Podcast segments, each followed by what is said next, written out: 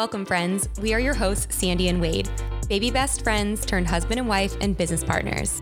This podcast is for the dreamers, the movers and shakers, and those who seek to attract their dream life. Strap in. Getting magnetic in three, two, one. Like attracts like. If you see it in your mind, you can hold it in your hand. You just decide what it's going to be, who you're going to be, how you're going to do it. And then from that point, the universe is going to get out your way. This moment in time, this is your time to rise. So, if you're anything like me, you may get to a point in your business where you feel like you need some one on one coaching, you need some accountability. Maybe you're ready to level up in your business and you're really hard on yourself and you feel like you need someone outside of you to help hold you accountable, to help you see those blind spots, to help you do that deep inner work and figure out like what are those limiting beliefs, what is holding you back, and just to help you overall blossom and become a better version of you. So, a few months ago, I actually hired Kayla Kraft with Mommy Millionaire. I've been working with her, and she has an incredible program called the Millionairess Society. So, if you're an entrepreneurial mom who needs a high level coach to finally break through without paying the high level fees, this could be a program for you. So, because you guys are loyal listeners of our podcast, Mommy Millionaire is offering you a 25% off discount on your first month of the Millionairess Society. So, head over to mommymillionaire.co slash critides, C R I T I D E S, that's mine and Wade's last name, to sign up and take advantage of this amazing offer. Trust me, you're going to be thrilled that you did this. Everything you want is on the other side of consistency. Whew. Let's let that sink in. Everything that you want in your life is on the other side of consistency. It's like there's a door, and on the other side, there's consistency, and you just gotta be willing to walk through it. And what do I mean by that? Or how do we be consistent in our lives? Like, how do we implement consistency? Let's think about it. I think what, what most people do what we all do is we'll, we'll set goals, right? Or we'll want to change our life in some way. We'll be like, I'm going to get healthy. I'm going to lose 10 pounds, or I'm going to build my business to this level, or I'm going to go out and do this. And you have a goal. But goals don't necessarily change your life. Like, it's not what we do once in a while that shapes our lives because a goal is, is great. Setting goals is amazing. But what we want to do is we want to change our standards. We want to shape and change our identity because that really molds our daily habits. And our daily habits is consistency. You are consistent. Just evaluate what you're consistent in. Are you consistent with watching Netflix every night? Are you consistent with not eating healthy? Are you consistent with not reading? Are you consistent with being on your phone for multiple hours a day? Now, I'm not knocking all that, but def- like decide what your goals are, where you want to move towards in your life, what change you want to make, and set those daily habits and become consistent in small steps that you take every single day that lead you towards that goal, that dream life, whatever it is. Because it's not our wants, it's not our desires, it's not our shoulds that change our lives. It's what changes people's lives is when our shoulds become our musts. And what that means is when our desires become our standards. It's like if you have a desire to lose 10 pounds, you might have a goal of losing 10 pounds. You're like, I should go to the gym. I should eat healthy. I should do that clean eating program that my friend's been talking about that they coach people through. I should hit 10K steps a day. I should, should, should. You're shooting all over yourself.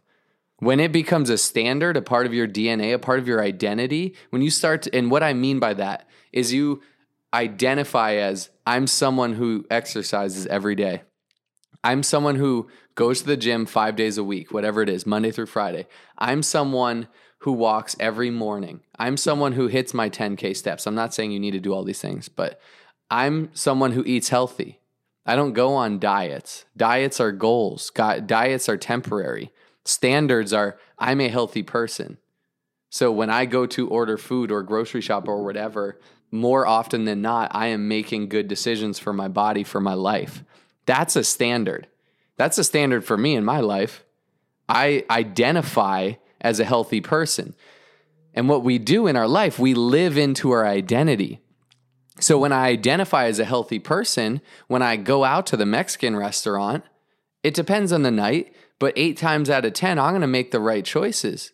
I'm to make the things I'll probably won't have gluten or overloads of cheese or alcohol or whatever it is. Two times out of 10, I might have the burrito and, and a cerveza or a margarita. And that's okay. Balance is important. It's not about never doing that. But what are my standards? I identify as a healthy person, I make healthy choices. I identify as a fit individual. I go to the gym five times or so a week. I'm active every day. It's not hard for me because it's become a habit, it's become a standard. Standards aren't hard to upkeep. We live into our standards, we live into our identity. I identify as a CrossFitter, a, a physically fit person, and individual. So it makes it easy. Like it's not even, I don't even spend mental energy on like, oh, should I go to the gym or what should I do? It's just like, no, it's just what, that's what I do. So we have to evaluate all the things that are important to us in our life, our, our health, our relationships. What are your standards there? Do you make your loved one feel important every day? Or is it like a chore or something you have to think about? Is it not a standard of yours? Is it not part of your identity or daily habits? What about your business? If you have a goal, you know, it's not what you do some of the time that gets you there, it's what you do consistently, it's what you do every day. So we need to raise our standards for our life. If you want to raise the frequency, the vibration of your life, we got to raise the standards. We got to change our identity. Start to identify as I'm someone, let's say in your business, there's various levels. Let's say there's a VP level, and that's like where you want to go. You start to identify as I'm the type of person, I'm a VP. I'm going to start acting that way. That's how I identify. When I walk into a room and people don't know who I am, they'll think that must be a VP right there. Because you've changed your identity, you've raised your standards, you live into that you do what VPs do. You'll let the title catch up.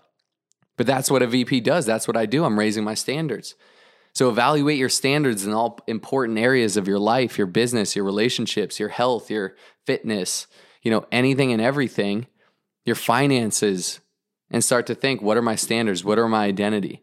What's your identity financially, fiscally? Do you identify as someone who, like, you know, I, I I'm not really like a six figure person. I'm just, you know, not there yet. Someday I hope to be, but well, guess what? You're not going to attract, you're not going to vibrate, you're not going to be at the frequency of a six figure earner until you believe that, until you start to identify as that. When you start to identify as my value, I decide my value. I'm a six figure person. Guess what? That's on its way. And it's not to say you just identify and it comes to you you identify and you start to do the actions that lead you to that. You start to take those daily steps towards it. You start to be consistent towards that. And it leads you to that six figure earner.